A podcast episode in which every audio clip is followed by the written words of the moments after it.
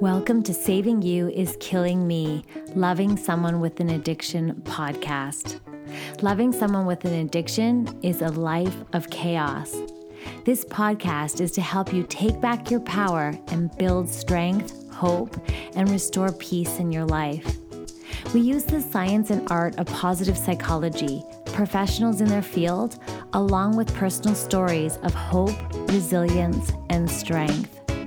We hope you can discover how the courage to focus on you can help put your life back together. When you are in a place of exhaustion, hopelessness, and emptiness, we are a community that knows all too well the turmoil that comes from loving someone with an addiction. We are here to help you compassionately struggle well.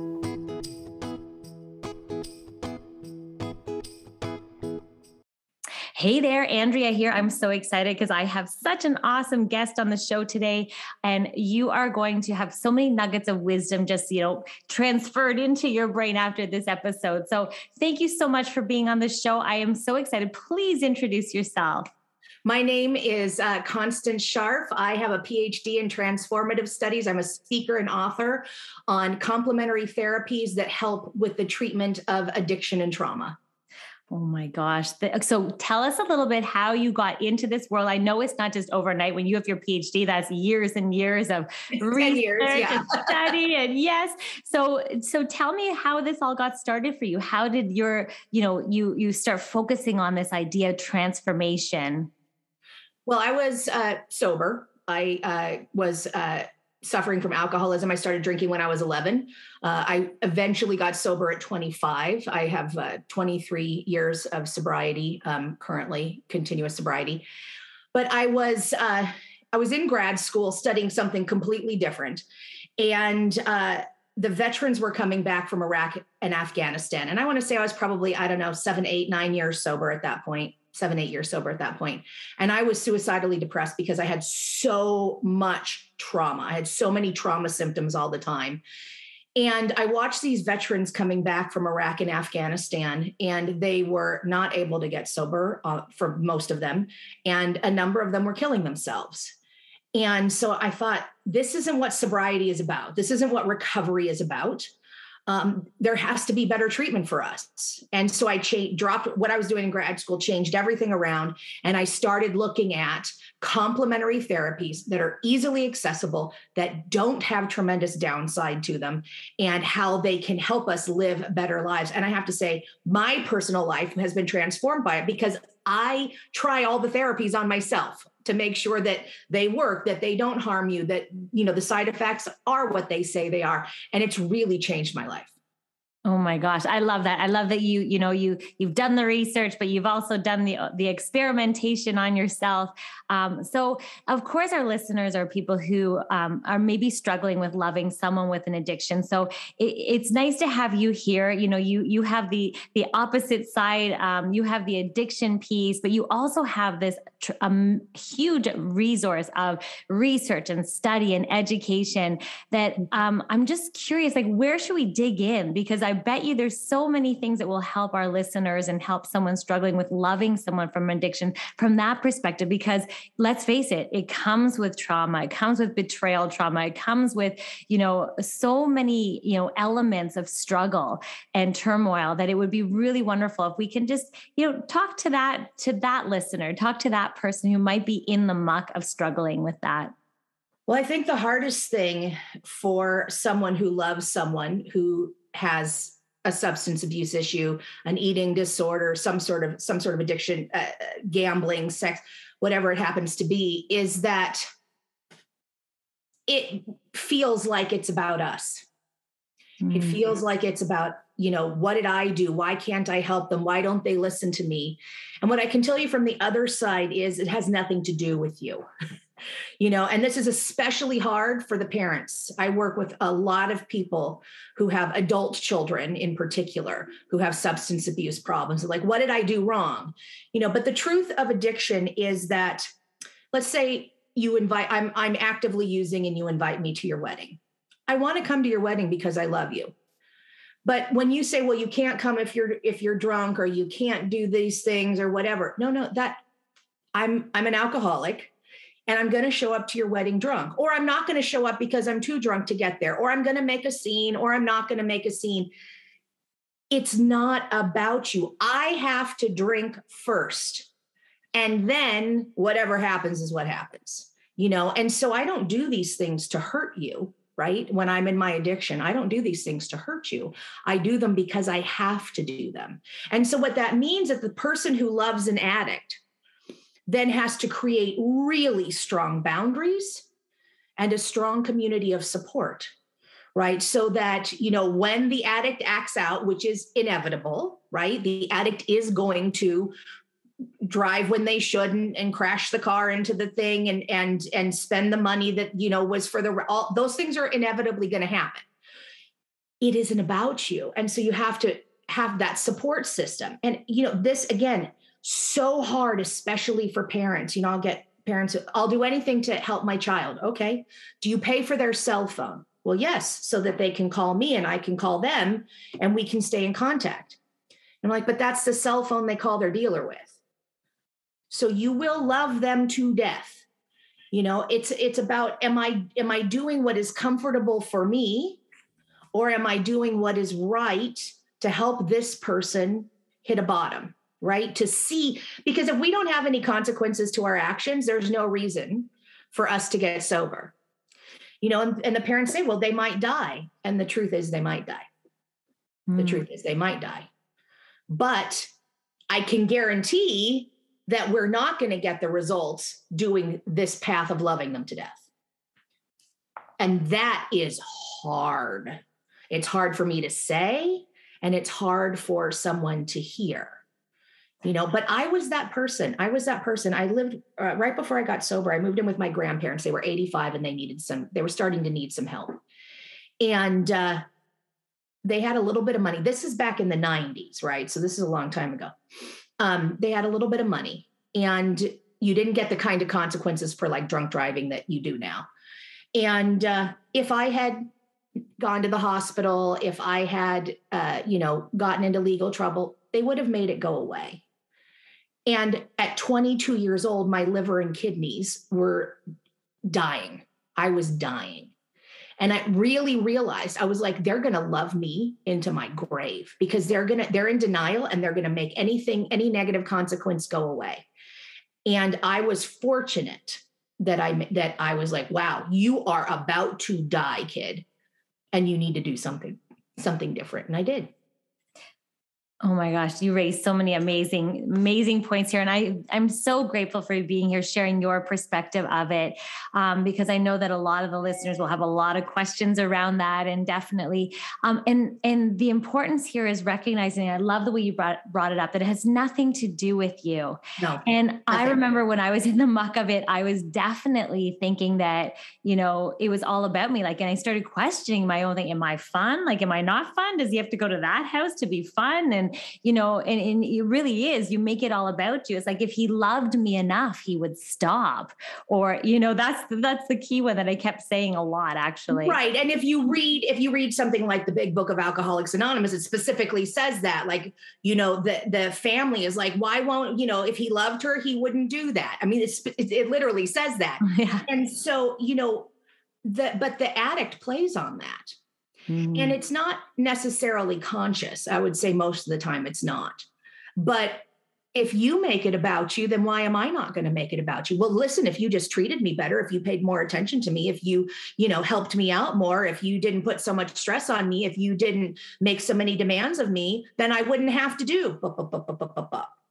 So mm. that thickness really, it just boop, boop, boop, boop, boop, like that because because the the codependent person the other the non-addict in the relationship takes on the responsibility but you're not responsible for someone else's actions. That's the that's the most insidious thing about about addic- addictive relationship you know where one person's an addict and one person's not or even if both people are addicts. It's that is that the non-addicted person or the uh, one who's having fewer consequences if they both have uh, substance abuse problems is takes on responsibility and said if i could just clean the house better you know? That wouldn't yes. make any difference. None of those things make any difference Yes. If I could just love hard enough, you know, he would stop or okay, so you raised so many great points. I want to capture this. You're not responsible for another person's action. That is the hardest thing to grasp because we do whatever we can to try and help because that's really what any, you know, sober loving person would do is try and, you know, help the person that we love. It's funny because everything that you think that you would normally do to try and help someone you love, it's almost like with addiction, it goes out the window. Like it does. Can, you speak to that?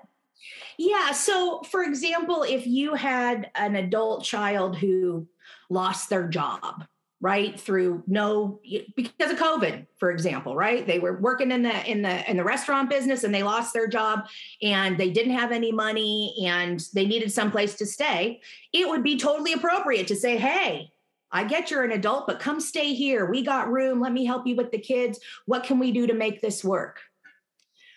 When you do that with someone who, say, loses their job because of a substance abuse problem, then you have a different problem because now you become an enabler.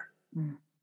So there really is this wait a minute, that would be appropriate that in other circumstances. And so the thing with addiction is we want to allow a person to feel the consequences of their actions.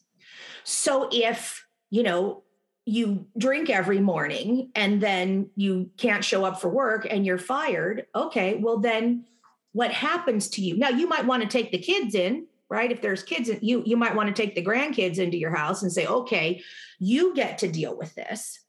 But we really want people to feel the consequences of their actions. If we don't, there's no reason for them to change their behavior and the addiction continues to get more insidious. This is different than tough love. I'm not a fan of tough love because tough love is suck it up. You know, it isn't about, I, I like to be very gentle with people and say, you know what? You did this, and now this is the result and that i think you know and the addict will say no you're mean. It's you. You you know didn't raise me right. You weren't a good spouse. You you know coddled the children and now they hate me. No no. The children hate you because you uh, drank away their college fund and hit their mom. That's why they hate you right? Not because i did anything. And we also too have to be sure that we're not doing anything that's vindictive. Mm. and that is hard to do when people hurt us Oh, it's so hard when people hurt us. You've hit the nail on the head there. So, you really are emphasizing the importance of them feeling the consequences of their actions, but at the same time, do it in a way that is you know compassionate. So you're you're you're really saying well actually this is how it is. It's like this is you know that is you know instead of tough love instead of you know being ag- aggressive in nature but it's also like standing into staying into your power right? Standing in your power and owning like you know what? Actually this is what happened and this is how it made me feel and and th- that's actually the reality of the situation well, and the, the Buddhists would call it non attachment or detachment, right? Mm. Where it's like, I don't have to get hooked by you. That's the that's the hard part for the codependent, right? Is I get hooked by you, or I feel some sort of responsibility, or I want to make sure that it doesn't all fall apart, or whatever. And, uh, you know, I'll, I'll share a, a personal story. My father was not, my father was very abusive, but he was not an addict. And, uh, he hit my mother once and i mean he beat her like she had this close to needing to go to the hospital. She picked up and left. And she had nothing. She went to her mom's house, you know, but I have so much respect for her because she said, you know what, they're just some like, it wasn't me, right? She wasn't saying to herself, it was me, I caused it. I, you know, wasn't a good enough wife. He was already in other relationships at that point. But she, like, no, no, you are not gonna, you are not gonna lay hands on me like that more than once.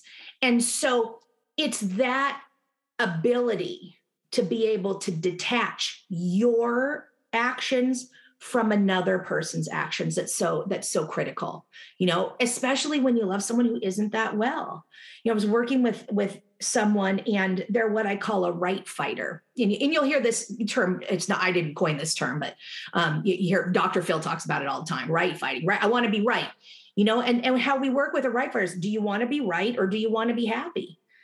well, this person wanted to be right. So I don't work with them anymore. Okay, you can be right. I'm I'm not gonna I'm not gonna play that game because it makes me uncomfortable. And there's no, you know, that person's not a bad person. I'm not a bad person. Like it, that's not how I fight. It's not how I argue, and I'm not going to do it.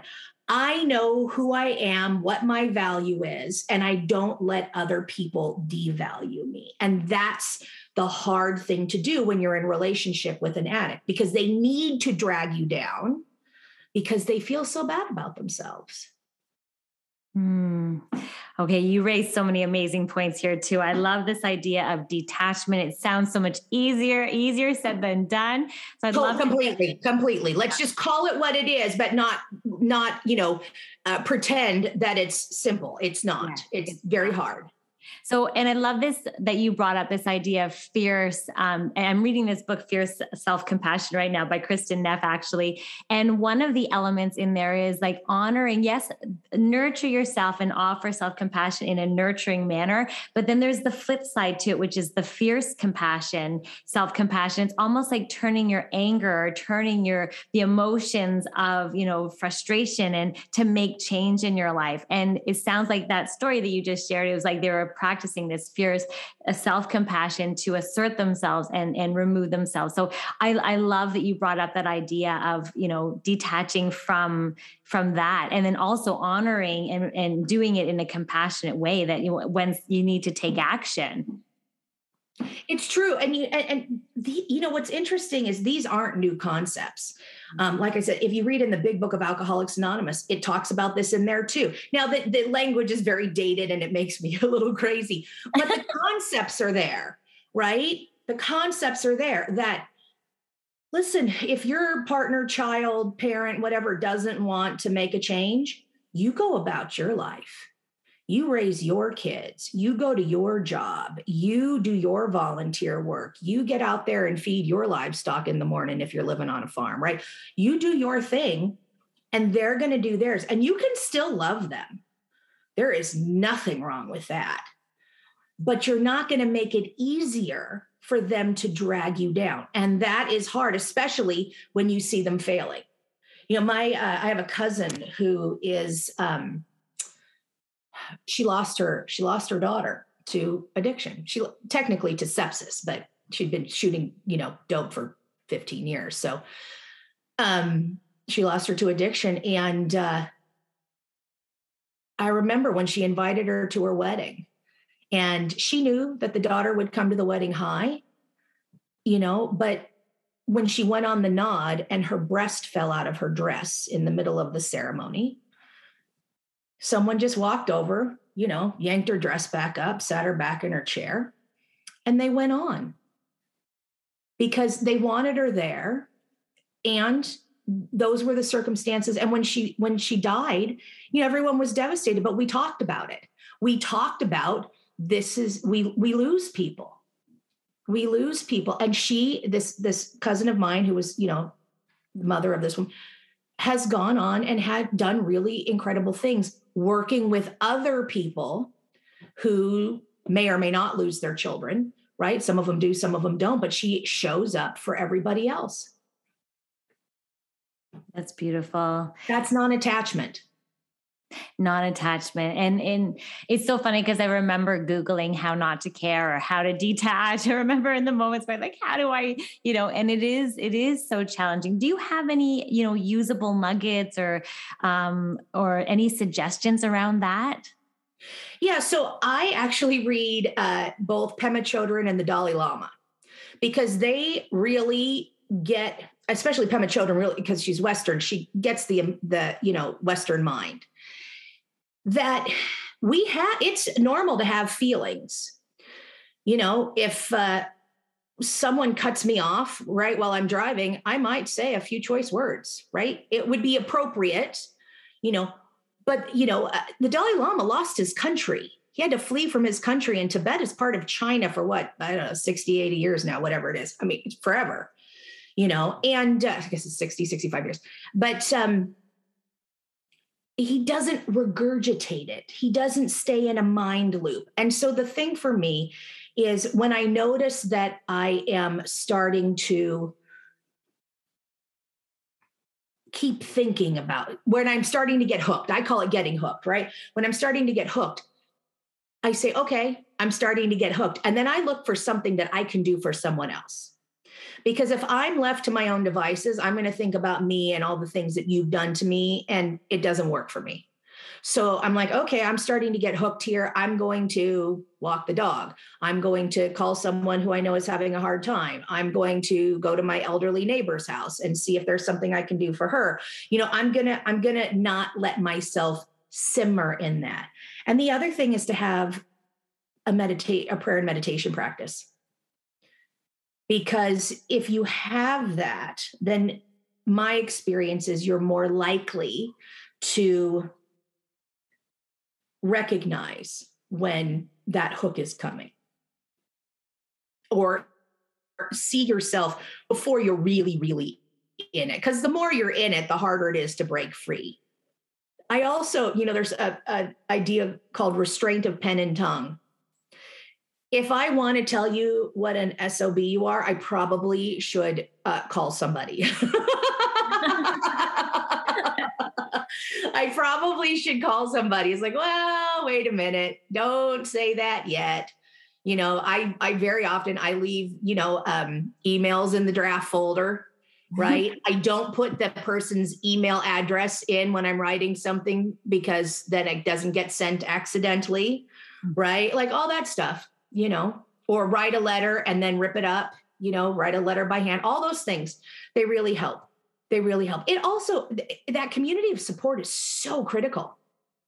You know, people who are going through or have been through what you have is is is terribly important.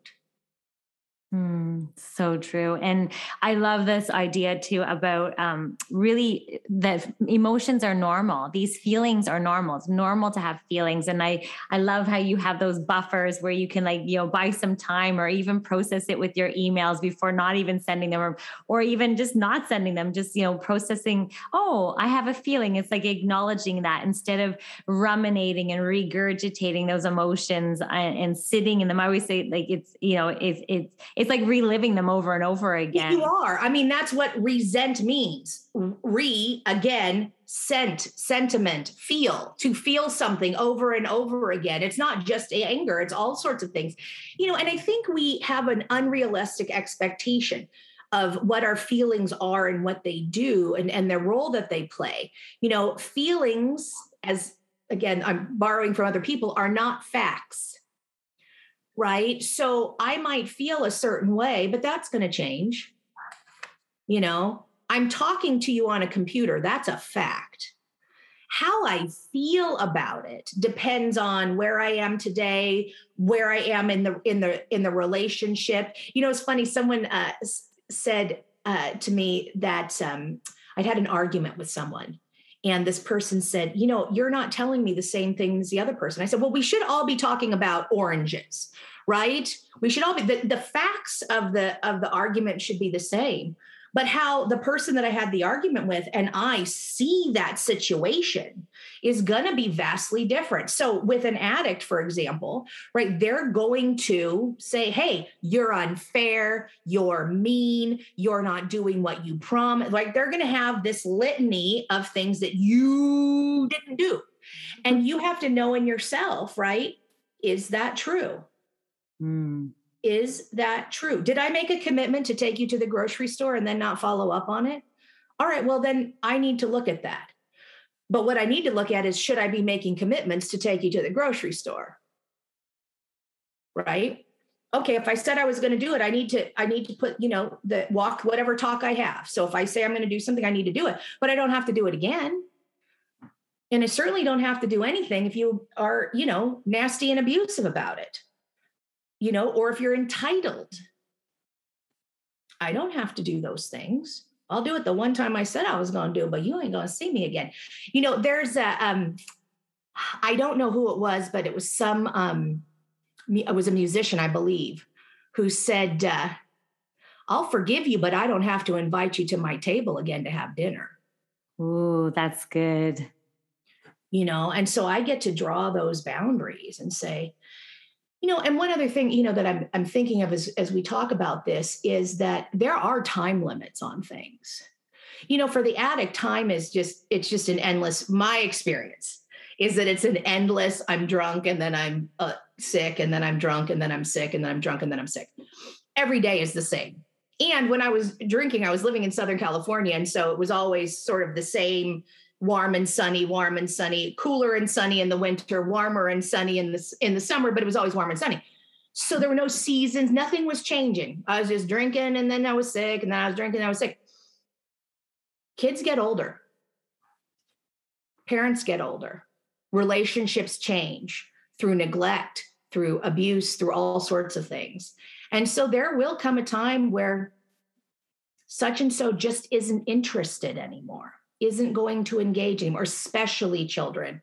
And you might get sober, right? And then they still aren't interested. My, uh, I, I work a 12 step program and I have a sponsor. And, and he said to me, he said, it was very interesting. He said he went to a wedding, or wedding, excuse me, a funeral for someone who had been sober a very long time and did a lot of very good service for addicts and, and alcoholics and sobriety and the, the funeral was just packed packed packed with hundreds and hundreds and hundreds of people. Two children. He had two children. One daughter did not come to the funeral. The other uh, said got up and gave a eulogy and she said this is all very interesting. Let me tell you the man that i knew. Mm. And even though he had gotten sober and he had done all these wonderful things, her experience as a child and a young adult was so horrible that there was no reparation for that. There was no um, rebuilding that relationship. Mm. You know, and for me, you know, I had early childhood trauma. My my father was very, very sexually abusive I, to the point where I don't remember three years of my life. I have some very foggy memories. And he died very suddenly right before I got sober. It's what actually was my catalyst to getting sober because I realized, oh, wait a minute. I don't drink because of him. I thought I drink because I was scared of him. I don't drink because of him. I drink because I'm an alcoholic. And before the end of the year, I was I was, you know, trying to to recover. But I have had the luxury of distance from him He's been dead, I don't know, 26, 27 years now. And so I got to do my work without him reinserting himself into my process. It is very hard. And for, you know, people who their their loved one is still alive, whether they're sober or using, they reinsert themselves into your own recovery process. And that can be very difficult. And there's not much to do for that except acknowledge it. Okay, that's really hard it was much easier for me to be like, oh, wait, he's really dead. Okay. It's just about me now. Oh, I love the way you said that. It's just about me now.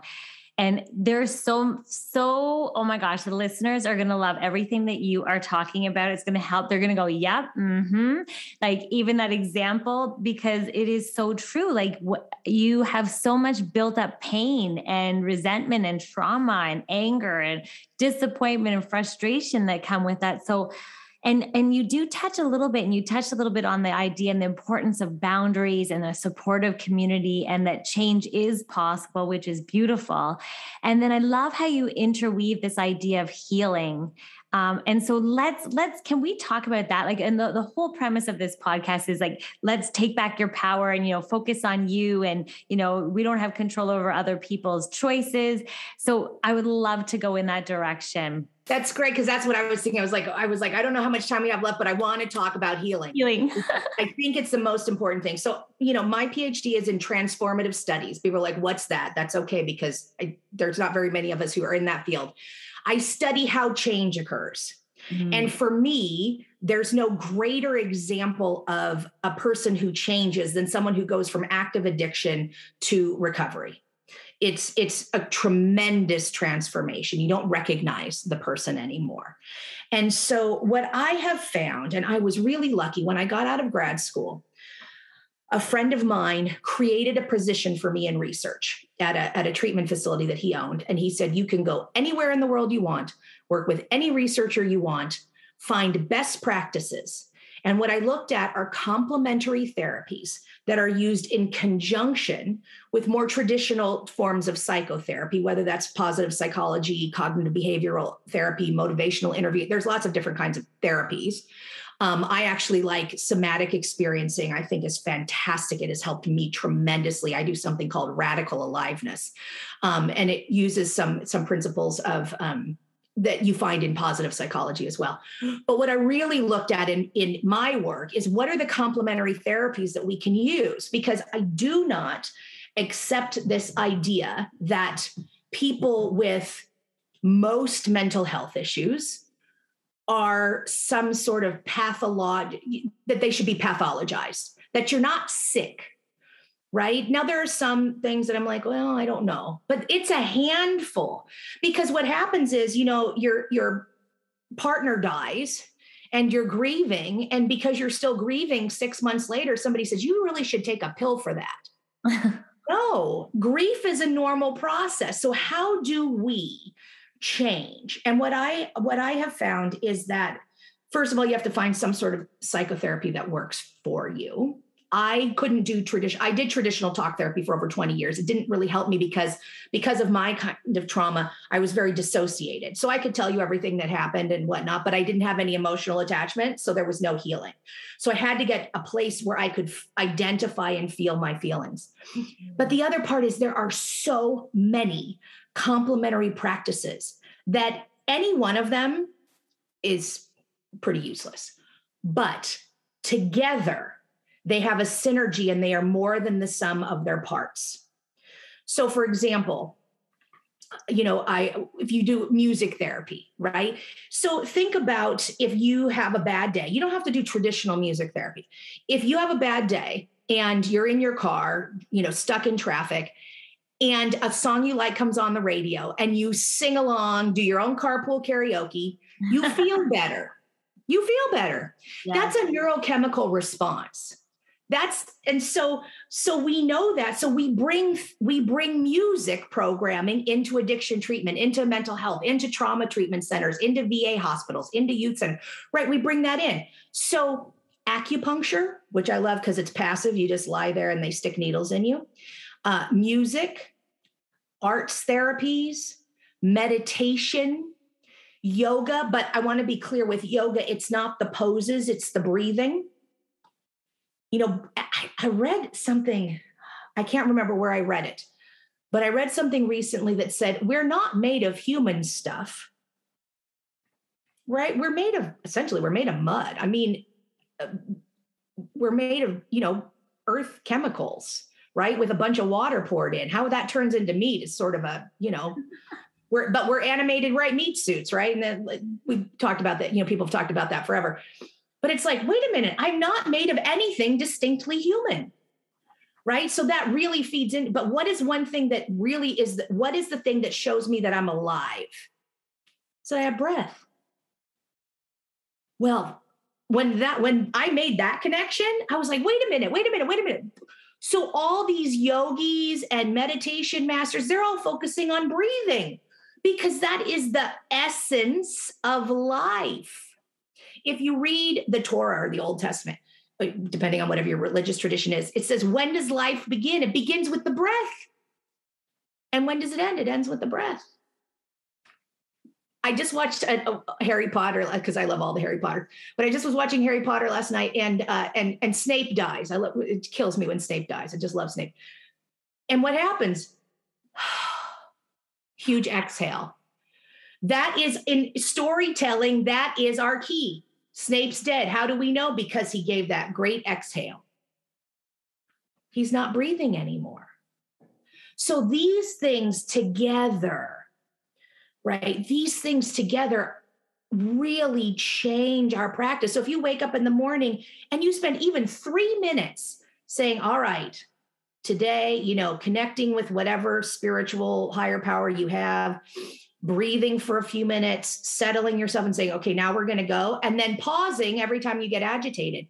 bringing some music, bringing some exercise, bringing in the good food. The thing that kills me, I'm terrible about, you know, I'm going to eat the Rice Krispie treats. Oh, we got the lockdown. Mama went to this, you know, I, who knew how what that was going to look like when that first started. Mama went to the store and got all the hostess, all the rice. I was like, I can't eat like I want to eat out of a box, right? Because then I don't have to cook, I don't have to chop, I don't have. Oh, what comes out of a box? Okay, that is not taking care of me. And that's really the thing about healing is where can I make tiny little changes? I just don't buy those things. Oh, I just God. don't buy those things, right? So then I don't have them in the house, and I'm too lazy, right? Once my pajamas go on, I ain't going out of the house again. That's not happening, right? So, so what are the things that will work for you? For me, having a gym membership doesn't do anything. Having a little dog that needs to go for a walk, and if I'm sitting there lazy in bed, well, first of all, you're gonna pee on the floor, which isn't very exciting. But the other part is, uh, you know, he looks at me with his little face, and all he wants to do is go outside all right. So you got to do what works for you. But there are so many complementary practices that are easily available, and they're taught in addiction treatment centers. They're taught there so that you can go home and continue them. And family members can get that information from books, from YouTube, from, you know, Al Anon, from all sorts of different places. But there's a lot of information there about complementary practices that you can easily do in your life. They don't cost anything, yeah. and you can have a much, much better life what I love about what you're saying is that this idea of baby steps and and and, and it's the compound effect. So mm-hmm. working synergistically on all these different things that we can do will help us to heal and help us, you know, process what could be really challenging, difficult times in our lives. Um, and so I love that you bring it up because it's really true. Like what works for one person may not work for another. What worked for you last year may not work for you now. Like so, it's really a great idea to um, to look for um, forms of healing that really resonate with you. And I love the way you position it. And like things like music therapy. Yes, when you're in the car and you're, you know, put up, you know, or even if you want to process some of those stressful emotions, play a really sad song. I remember I used to listen to the banner song all the time. Like you got it in you. well, you know, it's interesting because back in the, I want to say it was the late 80s, you know, there was all that criticism about metal, like metal made people kill and it was the devil's music. And if you played it backwards, it called Satan or something, right? There was all this criticism, but the research is interesting. The research actually says that people who listen to metal and hard rock are actually less angry than the general population and they have a better way of processing that emotion. So mm. I've worked with a music organization that brings music programming into um, addiction treatment and mental health facilities. And one of the things that uh, the musicians in that program do is they let people express that darkness.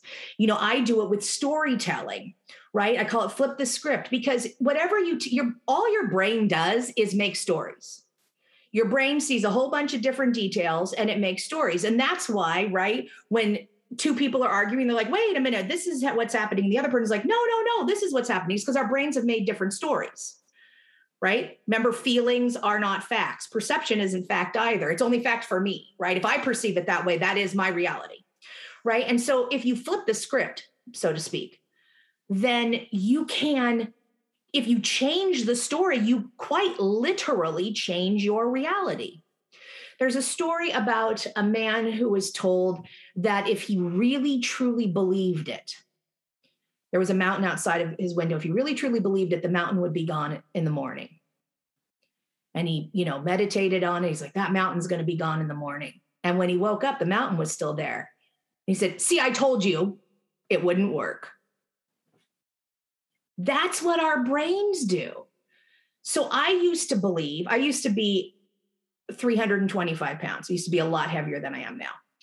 And while I'm not thin, now by any stretch i was able to to lose and keep off a lot of weight. And what happened for me is i used to tell myself you have to be very heavy to be safe. Because i thought if i was just this huge immovable mound of flesh then no one would hurt me right? I'd have choices about who i had sex with and so on and so forth and no one would force themselves on me and so on and so forth which was actually untrue. I had predators all the time come after me, no matter what my weight was. As soon as I realized that that wasn't true, that what was attracting them was some sort of whatever that said, I'm an easy target, I'm going to do what you want. All of a sudden, the weight came off and the predators went away. I haven't had a I haven't had someone predatory approach me in years. You know, and that's about I changed. That doesn't mean that someone couldn't do whatever, but I real I I realized it isn't true. It isn't true. It doesn't matter how big a mound of flesh I am. It isn't true. Oh wait, I can be healthier in my body and more mobile and and and yes, please sign me up for that. I love your message. I love that your message really is that recovery is possible. Absolutely. And change Absolutely. can happen. And not, again, some of us might be thinking, oh, good. Like, I hope the addicted loved one in my life, you know, we are automatically, because our, our, you know, our codependency comes out. They might be thinking that, right? But I, I'm speaking for the person that loves someone with an addiction. Like, your message is so beautiful that recovery is possible. Change can happen in us. And it's just having that courage for this transformation, taking those baby steps and all the synergistic things that we can do to help us on our healing journey. But well, that's that's yeah. the thing. That's the thing is it's not about changing them. You can't change them. And I'll say that a hundred times. You can't change them. You can't change them. You can't change them. What makes you attractive is you getting better right? How do people, you know, I sponsor people in my 12 step program. What, why does that happen? Because people are like, wow, I like the way you live your life. I want, how do you do that? How do you do that? Right. And so that's the idea is whether is that you just live your life the best you can. And then hopefully that other person's like, wow, look how much different they are. I want that too. Mm. I love that message. And it, it, offers so much hope. And I hope the listeners here are, I know they've gotten so much from your our conversation today. And and I hope it just like built up a little bit of, you know, more hope and hopefulness and um, and for a better future for ourselves, right? Especially when you're struggling with loving someone with an addiction. Okay, so having said all that, I'm so thankful for your wealth of knowledge. What would you know, for someone who's in the muck of loving someone with an addiction, what would be like the one thing you really want them to resonate with?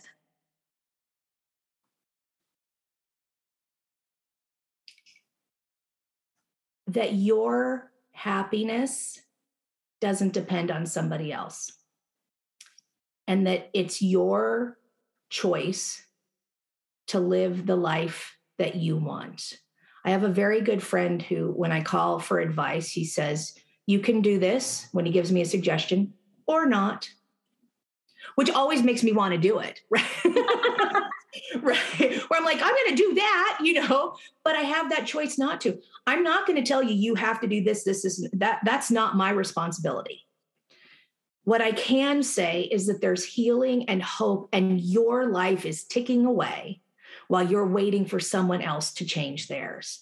And you can have a beautiful, beautiful life. You know, my life isn't what I expected. It is not what I have cho- would have chosen.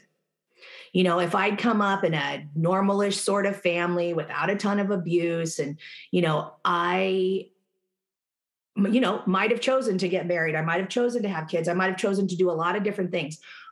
But the circumstances that I came from, I said, you know what? I don't want other people to suffer like I have suffered. And my life is going to be about helping people to learn what the good therapies are. Because when I got sober, there, there was not good treatment for trauma and I suffered a lot. And now there is much better treatment, much better resources. And so I want you guys to know that that's there and it's available in a lot of different ways. And it doesn't have to cost a ton of money. And you can get everything online now. One of the silver linings of COVID is everything went virtual. And so all of these therapies are online for little to nothing and you can access both the therapies and a community of support without ever leaving your home. And you do not have to pin your life and your happiness on what someone else does because you can't control that. You can only control you I love that. Your happiness does not depend on anyone else. And that is so wonderful. Okay, everyone's going to want to get a hold of you. So I will put all your links and everything in the show notes. But um, what are you up to these days? What are you working on? Tell us a little bit about your books and things like that. So I just launched in uh, July a book called Rock to Recovery Music as a Catalyst for Human Transformation. It's available on Amazon and everywhere that books are sold. The audio book I'm hoping is up next week. I'm hoping before Thanksgiving, but before the end of the month. Um, and I am working on a memoir. And I hope that that will be out end of next year, early 2023, um, because I want people to know that there's, you know, I keep saying it, but I want people to know there's hope so many people, we have had over the last two years a huge increase in suicides, not just in the military community, but across the board with young people, with people who are feeling isolated, who, who are who are stuck at home. And it doesn't have to be that way. It really doesn't. You can have such a good life, even if it's not what you were thinking you would have. You can have so many beautiful things. I never thought I'd have a library in my house right? Like that's how things go. Become a doctor, get a library. You know, we can do so, so much. And it's all about connection, right? When we can really connect with other people and be with other people. You know, I I had something go down recently and I'm on the text my friend and my friend. I have a horse at, at my friend's barn, and uh, she's like, "Come on out here, Cody. That's my horse is waiting for you, and we're you know we're having dinner, like all the things." If you have even one or two friends like that, it makes all the difference. It makes all the difference. So you're you you are in control of your own destiny to a to a large degree right in terms of making connections with people and following through on doing you know what's right for your personal growth Mm, oh my gosh. Thank you so much for all your knowledge and the wonderful hope that you are going to provide the listener here. And I'm just so thankful for you being on the show and, and sharing your, your wisdom and your knowledge and your experience as well. Thank you so much. I'm very glad to be here and I hope to speak with you again. Thank you for listening to this podcast. If you want additional support, you can head on over to my website at andreaseydel.com, where we have a wonderful, supportive, compassionate community. We also have a private Facebook group and Instagram feed called Saving You is Killing Me Loving Someone with an Addiction. Be sure to subscribe here so you get the latest episodes. And of course, share this with your community and your support groups or anyone going through this struggle so that we can all work together to take back our lives and restore joy. Thank you so much for joining me, not only today, but also week after week. I'm so grateful that I get to show up for you and share these episodes every single week so that we can go on this journey together. Until next week, sending hugs.